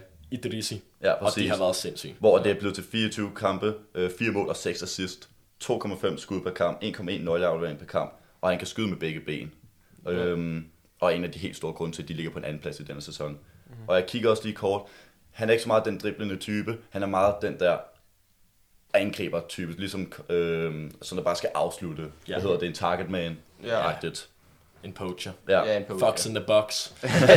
Den klassiske. Ja, Og han, han gik, altså på transfermarkt står der 18 millioner, men det vil selvfølgelig være dyrere, så det vil være sådan 35 millioner. Mhm. Mm-hmm. Men mit problem nemlig, det var nemlig, at han var ung. Så det var en spiller, jeg godt kan se være en god mulighed på et tidspunkt, eller til en anden klub, hvis de har brug for en ung angriber. Men til Atletico, så vil jeg hellere gå med Belotti. Ja. Det eneste, jeg prøver at kigge på lige nu, det er i forhold til Milik og skader. Ja, han, Ja. Er, han, han har været rimelig skadet. Mm. Jeg, jeg har også fundet det frem lige her. Ja. I, øhm, I denne sæson, der har han misset ni kampe på grund af skader. Øh, sidste sæson, der missede han ikke nogen. Nå, Okay. Øhm, og, øh, men sæsonen for enden, der missede han 29. Det var bare en lang vej. Ja. Ikke også? Og, men, men i den her sæson, der har det ligesom været to forløb, hvor at der har været nogle mindre skader, som der har, der har stået i vejen for, at han har spillet meget. Det er spændende. det er Ja. meget spændende. Attention. jeg, jeg, jeg kommer til at gå med Bellotti. Ja, Yes, man! Og igen, det, det, det er de her skader. Selvom han, det ikke er mange kampe, ni kampe er alligevel en, en god chat af en sæson at miste. Mhm. Mm. Øh, det, det er en fjerdedel af sæsonen cirka. Han, Ja. han viser på skader. Det, det, det er lidt for meget til, til jeg vil satse det på ham. Det kan jeg godt forstå. Det kan jeg godt forstå. Jeg synes, øh, jeg synes til gengæld, at, at hvis man... Øh, jeg skulle til at sige, hvis man var Tottenham, så ville han måske være en god øh, backup til Harry Kane, men samtidig Hvis så to bliver skadet lige også. præcis Harry Kane han er hele tiden skadet, så er det lidt ærgerligt at have en, der Men også er lige så det, skadet. det vil ikke være dårligt til Tottenham faktisk med Milik. Nej, Det eneste, det er, hvis han nu ender som den nye Soldado, og Jorente, Uh, uh, der ja. kommer til navne, som bare ikke slår igennem. Men nej, han vil, jeg tror faktisk også, at han vil være god til Tottenham. Ja, og så synes jeg bare, det altså jeg kan godt lide at nævne de spillere, som der måske kommer til at gå for lidt mindre, end hvad de burde, mm. eftersom der er det her kontraktudløb. Mm. Øh, Det er altid spændende med kontrakter. lige præcis. Øh, fordi at det, øh, især hvordan markedet det nok kommer til at være i år. Jeg tror ikke, at vi kommer, man kommer til at have lige så mange til at se penge. de store ting der. Lige præcis. Så folk kommer nok til at gå efter spillere, som der enten har kontraktudløb til sommer eller næste år. Ja, og, og nedrykningsklubberne kommer nok også til at få travlt med Lige deres præcis. spillere der. Men jeg tror, som du selv siger, at vi kommer ikke til at se de her vanvidstransfer. Vi kommer til at se måske en enkelt eller Ja. to, og det er det. Mm. Det vil jeg også tro. Godt. Og så øh, apropos vanvidstransfer, det her det kommer slet ikke til at være en vanvidstransfer. Ja. Lad os øh, bevæge os videre til... Øh, Lidt, det han gik så for 35 millioner. Vi havde 50 ikke, tilbage. Øh, jo. Så vi har 15 millioner nu. Ja. Bare lige for at være helt sikker. Ja, yes. ja tak. Øhm, apropos vanvidstransfer. Lad os gå videre til venstre bak, mm. og det her, det er slet ikke en vanvidstransfer. men, men, men jeg kan virkelig godt lide ham her. Ja. Øh, han hedder Hassane Kamara. Er det din spiller? Hej, den samme spiller. så, ej, og, og, du har fået to ind, jeg har fået to ind, så kommer vi til at få to og en halv hver. Jeg har faktisk også en anden en, men han vil måske være lidt for dyr. Ja, Hassan, Hassane Kamara, han er manden. Han er, han er en han er faktisk, og, og han spiller, og han spiller for, for Jens' yndlingshold. Præcis. Han spiller for Rem. Ja, lige præcis, for, hvad- som, ja, som vi har snakket om et par gange i den her podcast, der bare har haft et sindssygt forsvar den her sæson. Ja. Øhm, han er 26 år gammel. Ifølge Transfermarkt er hans værdi på 4 millioner euro. 4,8. Ja, så ja. han kommer nok til at være 5, lad os sige det. Ja. Øhm, og han er simpelthen bare et defensivt monster. Det er, altså, han laver 3,6 taklinger per kamp, hvilket er det højeste for en venstreback i hele Europa. Mm.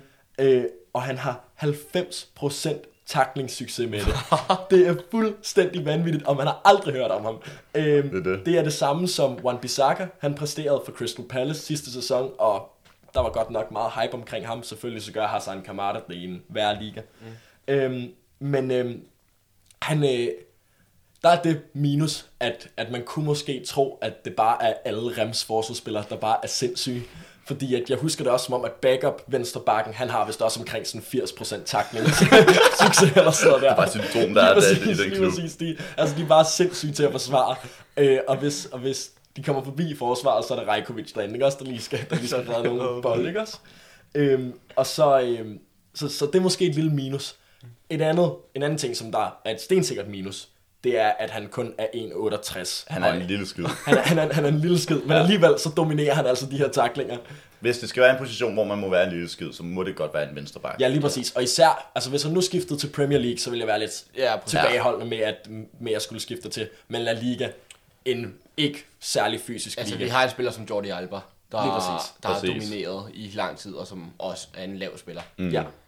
Men har du noget spændende at tilføje til, Der er bare lige til vores kommende venstrevej? Der er ikke så meget. Altså, Jeg vil bare lige, for jeg havde også bare lidt øh, noget offensivt. Ja. Øhm, det er blevet til to mål stadig, så han kommer lige lidt med op. Mm-hmm. Og 1,3 skud per kamp, som jeg også synes er ret, What? ret sygt, at han bare også Ja. kommer med op. Øhm, 0,5 nøgleafleveringer per kamp, som der ikke er, Det er ikke helt store. godt, men- men også 1,6 driblinger per kamp faktisk.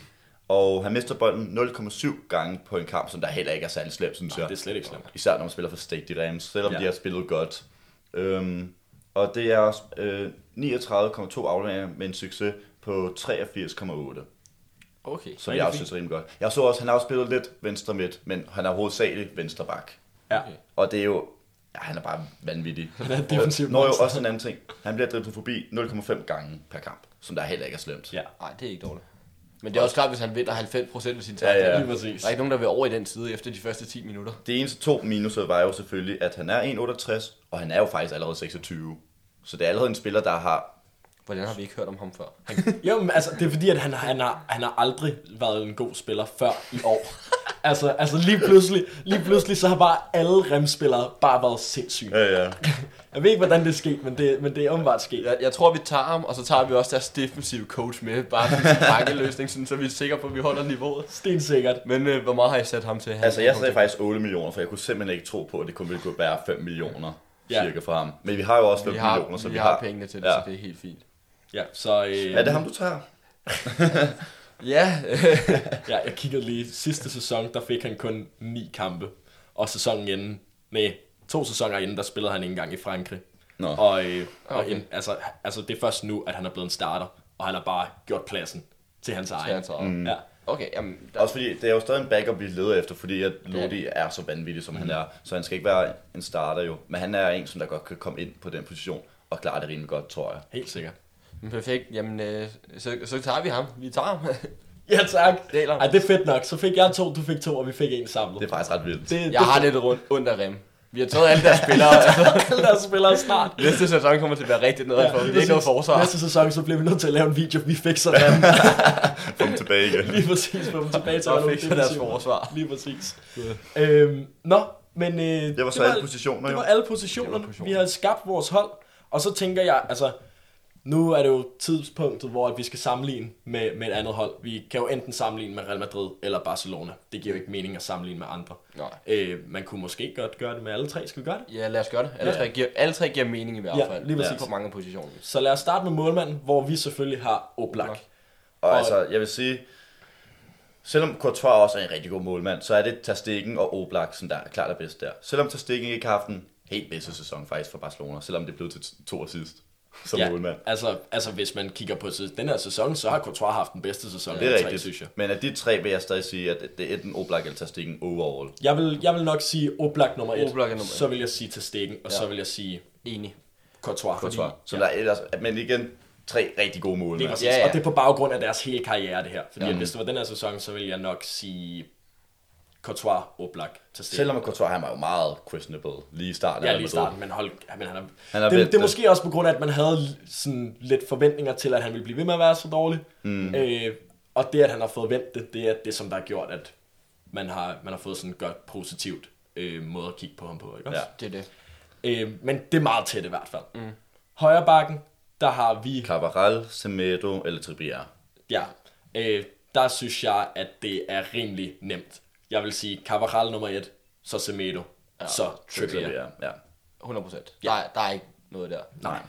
Og så øh, centerbacksene, der er det jo, der er det jo selvfølgelig navnemæssigt, der kommer man nok til at sige Real Madrid og Barcelona. Mm. Men, øh, men Altså hvis man, kigger på i år, på, der har Barcelona været det værste af de tre hold. Jo. Lige præcis. Real Madrid har været det bedste, og Atletico så det næstbedste, de to. Ja, Det er det. Og det er egentlig også det, jeg vil sige. Jeg vil sige, yeah. Ramos og Varane, man kan, altså, der er ingen, der kan slå den, altså profilmæssigt, den centerback-duo. Jeg vil stadig sige, at Piqué og Langle er gode, Ja. selvom det ikke har været en særlig god sæson i år. Ja. Og, øh, og Atleticos defensive system gør bare, at deres centerbacks altid er fantastiske. Men siger vi stadig ikke, nok Real Madrid, Real jo, Madrid, Barcelona, Barca lige under, og så Atletico. Atletico igen. Profilmæssigt, ja, Ja. ja. Men, men, men sådan rent forsvarsmæssigt, så... Hvis man kigger i år, så er det jo Real Madrid, Atletico Madrid og Barcelona. Ja. Ja. Men hvis man tager dem som makkerpar, så, så, vil vil jeg det være hellere- den, så så vil vil det jeg- være den rækkefølge, man vil tage dem i. Kan det er sikkert. Altså, hvis de skulle spille for et hvilket som helst hold. Vi, vi bygger et helt nyt hold op, og vi får lov til at tage et makkerpar i de tre. Ja. Så vil det være den rækkefølge, vi vil Ja, tage dem. så, øh, så Atletico, de halter altså stadig lidt efter. Ja. Øh, men det ved vi jo også godt, de har jo slet ikke den samme øh, finansielle power, som de to. Nej. andre klubber har. Og de har stadig heller ikke den samme status. Slet ikke. Altså, Nej. Venstreback, Ja, hvis det var for et år siden, så ville jeg have sat Marcelo på toppen. Eller måske for to år siden. for to år siden. Så havde jeg sat Marcelo, og så Jordi Alba. Og så, der var det så ikke Renan Lodi, der spillede i, øh, Hvem var i det Atletico. der? Der var det vel Felipe, Felipe Luis. Luis. Nå, var han der så sent? Ja, faktisk? det Okay. tror jeg. Øhm, men øhm, Nu er Marcelo jo ikke en starter længere, Nej, hvor Mendy er kommet ind i stedet for. Så jeg vil sige, stadig Alba nummer et. ja, det synes jeg også. Selvom han ikke har haft den bedste sæson. Nej, men han er stadig bedre, vil jeg Ja. sige. Også bare, hvis man kigger på karrieremæssigt. Mm-hmm. Igen, hvis man skulle starte et nyt hold. Ja. Og så synes jeg, at Renan Lodi og Mendy, de er, de er meget tætte. Meget, jeg synes, de begge to har, har slået igennem. Ja. I, altså begge to har været virkelig gode signings. Og de kommer til at, at blive bedre endnu. Helt Alba sikkert. kommer ikke til at blive bedre. Han Ja, kommer, ja. Det, kom, det går ned ad bakke for ham nu. Næste sæson, så kommer Renan Lodi og Mendy nok til at være bedre. Muligvis. Eller hvis vi ikke om sådan to sæsoner. Ja. Øhm, men ja, det er meget tæt der. Man kan ikke, jeg synes ikke, man kan, man kan finde en vinder. det De har også meget forskellige roller. Altså, Mendy, han skal bare op og ned af den her venstre side. Renan Lodi, han er lidt mere reserveret. Defensivt. Øhm, nu løber vi selvfølgelig lidt ind i nogle problemer, fordi Men skal vi, at skal vi Atletico, så ikke sige, at vi tager... Atleticos to øh, centrale midtbanespillere. Mod Real Madrid og Barcelonas tre. Ja, lige præcis. Ja. Øhm, Brozovic og Saul, mm-hmm. bum bum, det er altså Det er, virkelig godt. god kvalitet det er godt derinde. navn. Det er gode navn. Øhm, og i Real Madrid, der har de selvfølgelig Casemiro, Kroos og jeg vil sige Valverde. Det virker som om, at det er ham, der har slået mere igennem end, end Modric den her sæson. Mm-hmm. Øh, det er i hvert fald der, Modric, at- han er jo også, hvad, er han ikke 34? jeg tror, han er 35 snart. Øhm, ja, han er, han, han, er, han er gammel. Men øh, så jeg, der vil jeg sige, at Og jeg, det er svært at sige, ikke også? Fordi i år har Barcelonas midtbane bare heller ikke præsteret lige så godt. Men hvem er det på Barca's midtbane? Der er det Busquets, øh, De Jong og Arthur mest. Jeg synes, at... Altså, altså, Vil du sige altså, Arturo i stedet, hvad? Nej, nej, nej, nej, nej, nej. Altså, jeg, jeg, vil, jeg vil prøve at rangere dem. Hvis... Det er selvfølgelig svært, fordi at jeg synes, at der er to tydelige, øh, ikke dårlige spillere i, de, i Barcelona og Real Madrids midtbane, men to spillere, som man nok vil kunne opgradere. Mm. Øh, eller har tid til at blive bedre, ikke også? Enig. Øh, og der vil jeg sige, at det er Arthur og Valverde, mm, som enig. der... Øh, fordi at de er jo ikke lige så gode som Saul og Brozovic Nej. endnu. Øhm, og, og derfor så kunne man vel godt sige, at det er Atletico Madrid, der har den bedste midtbane, fordi at deres to bedste spillere er 100%. Mm. Øhm, hvor at Valverde, han kan blive 100%, Casemiro, han er mere end 100%, mm. og, øh, og Kroos, han er også stadig en, en fin spiller, lidt endnu. øhm, men det er lidt svært. Det er og- stadig op mod De Jong, som jeg, altså... Han har stadig været god for Barcelona, men han kan blive endnu bedre endnu. Altså, det tror jeg virkelig, hvis Barcelona faktisk Stensikkert. fikser Altså- eller andet. Ja. Altså Busquets og Casemiro, de er jo begge to altså, elite standard inden for defensiv midt. Casemiro er lidt bedre end Busquets i min opsigt. Nu vil jeg sige, at Casemiro er bedre end Busquets. Men de er begge to, altså det er dem, der ligger standarden for dem, at man spiller en defensiv midtbane. Altså selvfølgelig karrieremæssigt, så er det måske ikke helt i orden, men der er det jo klart Busquets, som der har overall har været den bedste af de to. Ja. Ja. Men hvor at lige her nu er Casemiro også bedre. Mm. Han er også været 27, 28, 28. tror jeg. 28, så han er sådan mere i hans prime, hvor Busquets der begynder det at halte lidt. Ja. Jeg synes, det er sindssygt svært at skulle rangere dem her. Ja. Ja. Jeg, altså, altså, jeg vil faktisk sige, at, øh, at i år, så, øh, så vil jeg sætte Barcelonas nederst. Selvom de kan for altid have en god midtbane. Mm. Så vil jeg tage... Åh, så vil jeg tage... Jeg sætter Atletico på toppen. Jamen, det tror jeg også, jeg gør. Så vil jeg tage Real Madrid, og så vil jeg tage Atletico. Altså, den centrale midtbane, den er altså for sindssyg med Brozovic og Saul. Ja. Ja. Bare så mangler et, et spike. En eller anden Iniesta Xavi-type, der ligger derinde. De skal bare ud med Arthur. Jeg er lidt uenig selvfølgelig, men den er svær. Ja. Kanter. Øh, kanterne, der øh, har vi nu, vi starter, ind med, vi starter ind med Hazard og Koke. Og øh, i Real Madrid, der har man jo Eden Hazard, og Hvem er ja, den sidste ja, der? det kan jo være, det kan være Rodrigo, det Eller kan også være, Bale. det kan også, det kan, det kan være Bale, det kan være Vinicius. Hvem plejer? Øhm, Hvem har spillet mest i den her sæson? Er det ikke Vinicius, der næste? Vinicius og Rodrigo har spillet cirka lige meget. Mm-hmm. Øh, Vinicius har spillet nok lidt mere, eftersom at Hazard han har været så skadet. Så skadet. Men hvis man skulle spille en på højre side, så ville jeg hellere spille Rodrigo. Øhm, mm-hmm. Fordi at det er der, der er, der er plads til... Altså Vinicius han er mere en venstre kant. Mm. Og det er der, hvor at Hazard han er, ikke også? Ja. Så jeg vil sige, at det er Hazard og Rodrigo, vi bliver nødt til at vælge. Og bare så der er det Griezmann og, Og Messi. Ja. Tror Altså, jeg, lad os lige hurtigt bare sige det. Jeg ved godt, at Griezmann ikke er den bedste kant overhovedet. Men jeg ser bare så på toppen uden, altså konkurrent der. Ja.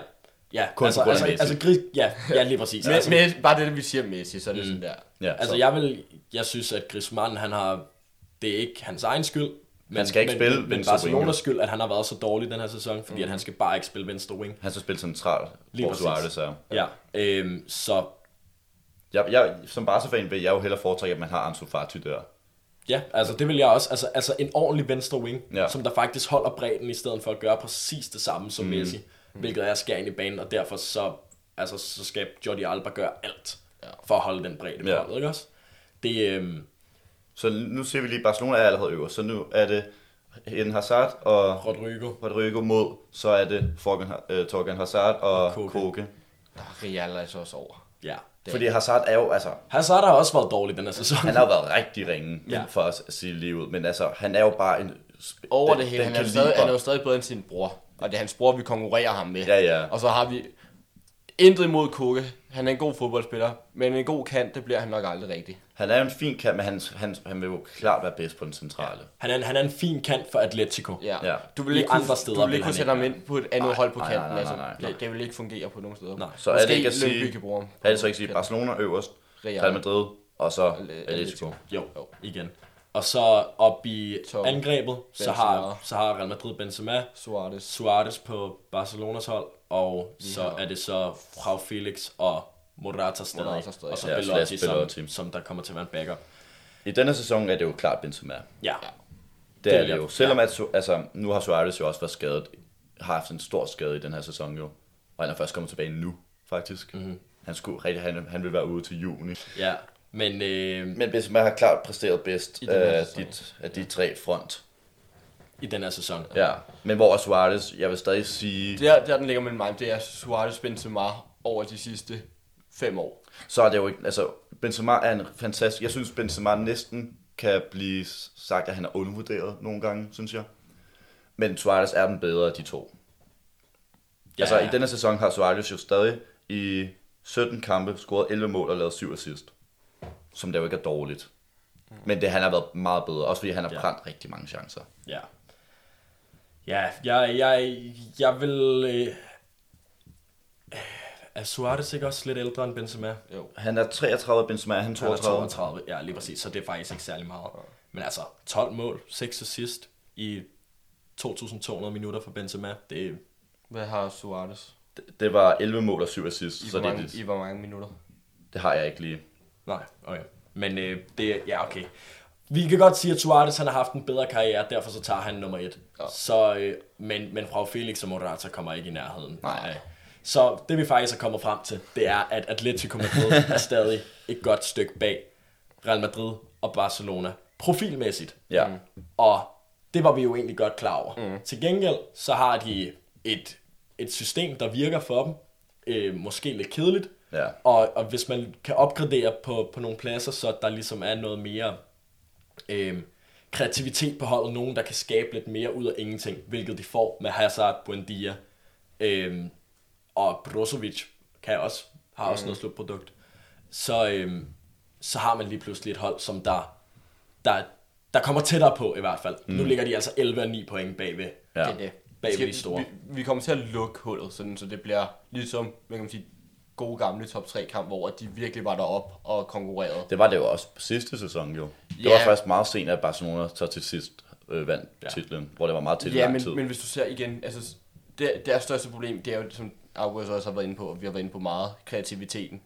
Hvis vi kan få en kant ind, der nu faktisk kan kreere noget, og faktisk kan, kan lave noget, i stedet for Thomas Lemar, der bare løber op og ned. Altså, Ja, ikke for, kan for at sige livet, han laver ikke andet end at løbe op og ned ad kanten. Han, han kreerer jo ikke noget. Så, så hvis vi kan få en ind der, så vil vi kunne Ja. lukke hullet igen, og muligvis være med. Måske. Fordi at jeg forestiller mig også, at Real Madrid og Barcelona ja. Kommer til at forbedre sig næste sæson. Helt klart. Øh, men hvis vi også lige kigger på manageren, så synes jeg, at Diego Simeone er bedre end både Kike, Setien har jo bare ikke vist så Nej. meget. I Betis var han god for nogle sæsoner siden, men ham Ja. kan man ikke involvere sig i en snak endnu, synes jeg. Og Zidane, han har jo selvfølgelig vundet stort set alt, som han har været med i, men da han vandt alt, han kunne have været med i, der havde han altså også bare den bedste trup, man kunne forestille sig. Altså, mm. det var jo, altså Ronaldo, han scorede jo 17 mål hver Champions League sæson. Altså, det var fuldstændig bananas. Han havde en motiveret Bale. Ja, mm. også det, som der lige kunne lave et saksespark mod Liverpool i en Champions League finale, ikke Hvor også? han ellers var uønsket stadig. Ja, ja. Så, så, så jeg, altså, Zidane, han er den perfekte manager for Real Madrid, på grund af, at der er så mange stjerner, mm. og hvis der er en spiller, eller hvis der er en træner, som der kan tæmme de profiler, så er det Zidane. Men, øh, men, men, men, men han er jo slet ikke lige så god en taktisk træner, Nej, som Diego Simeone, Simeone. vil jeg sige. Øhm, så øh, Simeone bedste træner. Ja. Simeone, og så Zidane, og så Setien, fordi ham kan man bare ikke. Lige præcis. Ja. Ja. Men øh, der har vi, det, har vi det i hvert fald. Atletico er blevet fikset. I hvert fald bragt tættere på at vinde deres næste La Liga-titel siden 13-14 sæsonen var det vist. Mm. Øh, fortæl os, hvad I synes om de spillere, vi nævnte. Hvilke spillere kunne I tænke jer, der skulle skifte til Atletico Madrid? Er der nogle rygter, som vi måske ikke har, har nævnt i den her øh, podcast, som I har lagt mærke til? Så, øh, så skriv dem ned i kommentarerne. Ja. Men øh, udover det, så skal vi jo også lige slutte af på et spørgsmål of the day. Er der nogen af jer, der har et spørgsmål mere? I got it. Og det er, har I en pet peeve, for som I bare ikke, altså det er jo bare noget, man virkelig ikke kan klare. Ja. Ja. Noget, som jeg ikke kan klare. Helt sikkert. Det første, jeg tænker på, folk, som der larmer, når I spiser. Jeg hader det. Og min mor, hun siger, at jeg gør det helt vildt meget. så, så, så jeg, jeg, jeg, jeg, jeg er også selv skyldig i, at, øh, i det. Og så, og, så, og så den der, når, når folk de gør det der med næsen, hvor de skal lige rense, og så... Øh, puha. Så tænker jeg ikke på så meget. Folk, folk, folk, der sådan er, er, er, gør sådan nogle ulækre ting. Det, Og jeg elsker ellers folk, der piller busser med, og så slikker dem bagefter. Nej, men altså, altså det, det, det forstyrrer ikke mig. Det kan, det kunne jeg, altså, Bare. altså, det, så, okay, så hvis jeg det, gjorde sådan her foran dig og bare det, det, det, er, det er jeg fuldstændig ligeglad med. Til Så ved jeg, hvad jeg skal gøre i næste til gengæld, podcast. Til gengæld, hvis der er nogen, sådan, der gør sådan op i øret på mig, ikke også? Hold nu op, hvor bliver jeg irriteret. Det gør jeg faktisk tit. Eller renser sådan lige halsen og sådan. Jeg, helt seriøst, nej, nej, nej, nej, I bliver nødt til at høre om det her. Sidste uge, ikke også? Der var der, der, var der en, en herre, som der, jeg kan ikke huske, hvad det var, jeg lavede, men, men jeg skulle stå og vente et sted. Og der var en herre, som der gjorde det der, lavede den der skide lyd, ikke også? Han gjorde det nok tre gange i minuttet eller sådan noget der, ikke også? Og jeg stod på det der skide sted i to minutter. Jeg var ved at eksplodere, mand. Ærligt, hvem, hvem fanden tror han, han er? Han tror, han er, den eneste, han tror, han er den eneste ved det her sted. Altså alle de andre mennesker, der var omkring mig, ikke også? De stod også bare og tænkte, hvem fanden er ham her duden, som der står og tror, at han kan spytte ud over det hele. Og ej, men altså, hold nu op, hvor blev jeg bare sur. Så ja. er du okay? Ja, den er faktisk meget værre end folk, der, der, der tykker højt. Altså, jeg, kan- jeg kan godt forstå det. En gang imellem, så har man brug for det. Men lad være med at gøre det, imens der er 100 mennesker omkring dig, ikke også? Hvad hvis man Ærligt. skal? Det, det, hvornår skal du det? Nogensinde? Jeg har prøvet, hvor jeg skal. Nej, umuligt. Ellers så dør jeg. Det, er ikke- det, det er jo ikke sandt. Jeg kan ikke klare det uden. Nogle gange. Der, øh, der har jeg det. Der, der fik I min rant. Kom, kom, mand. kom, kom I til at tænke Du på kan, noget du i kan lave en hel video af det, bare. Ja, lige præcis. Ærligt, send for that guy. Jeg, jeg har ikke noget, der kan hamle op med det der, tror jeg. Nej, jeg, og jeg havde Jeg har ikke faktisk hørt noget så før- passioneret omkring det før. Okay, nej, jeg har nogle ting. Ja. Okay, en som er meget mindre end det der. Men det er nogen, hvis jeg går bag nogen, som der går langsomt. Ja.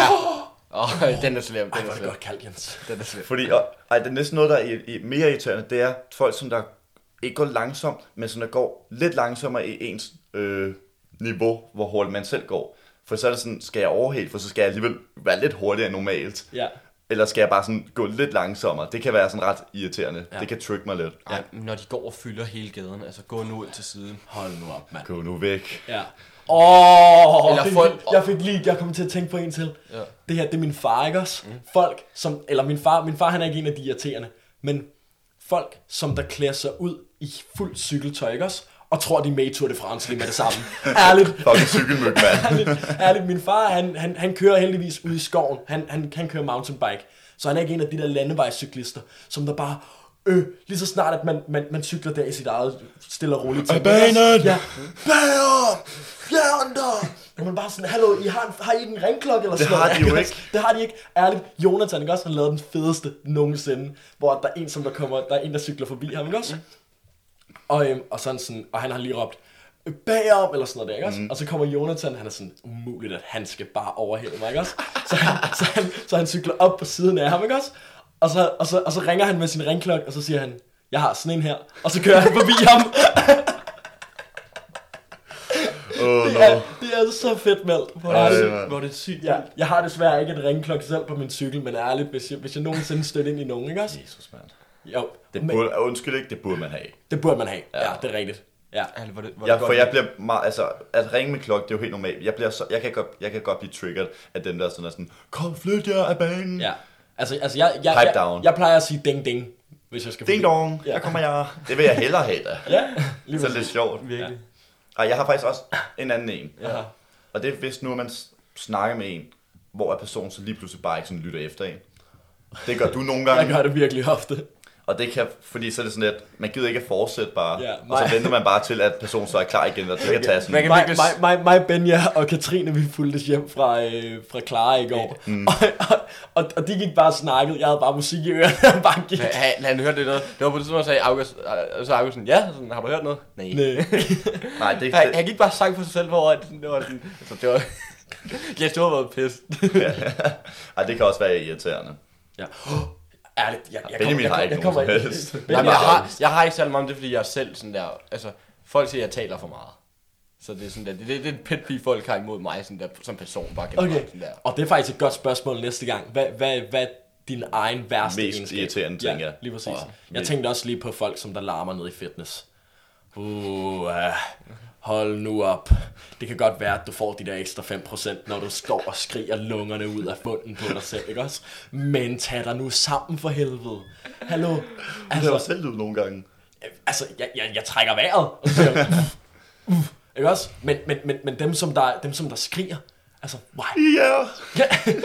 Og så bare skal, skal jeg tyre de der øh, vægte noget. Det er, faktisk, det er faktisk endnu værre. Det er endnu værre. Ærligt. Når, når, når, når, de står, åh, jeg kan tage, jeg kan tage 300 kilo i dødløft. Det er også nemt, nemt, nemt, nemt. Jeg tager lige 10 reps. Men de kan kraftedeme ikke sætte den ned bagefter. De skal smide den fra sig.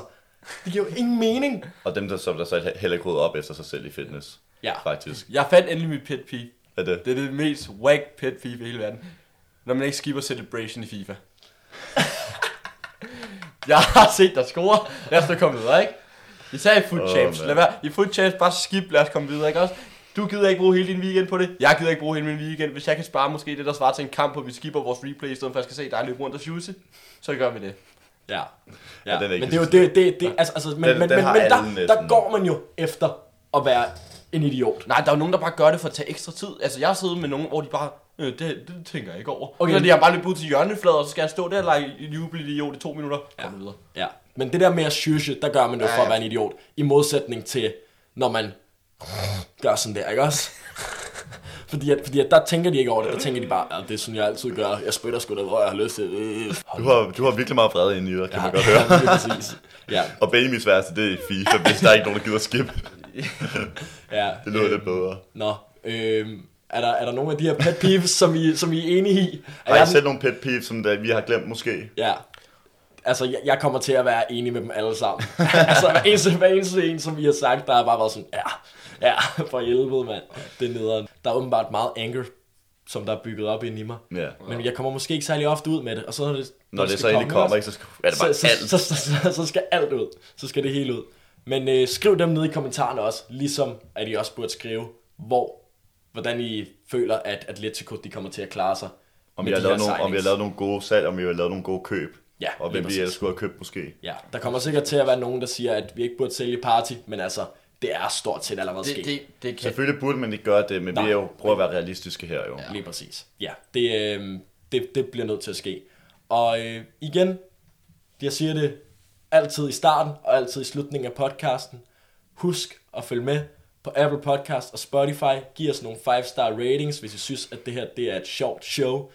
Øhm, og så ud over det, så gå ind og følg Jens på Instagram, link i beskrivelsen, link i beskrivelsen til Benjamin, også til mig selv selvfølgelig. Øhm, ja, tak fordi I lyttede med. Hej hej. Adios.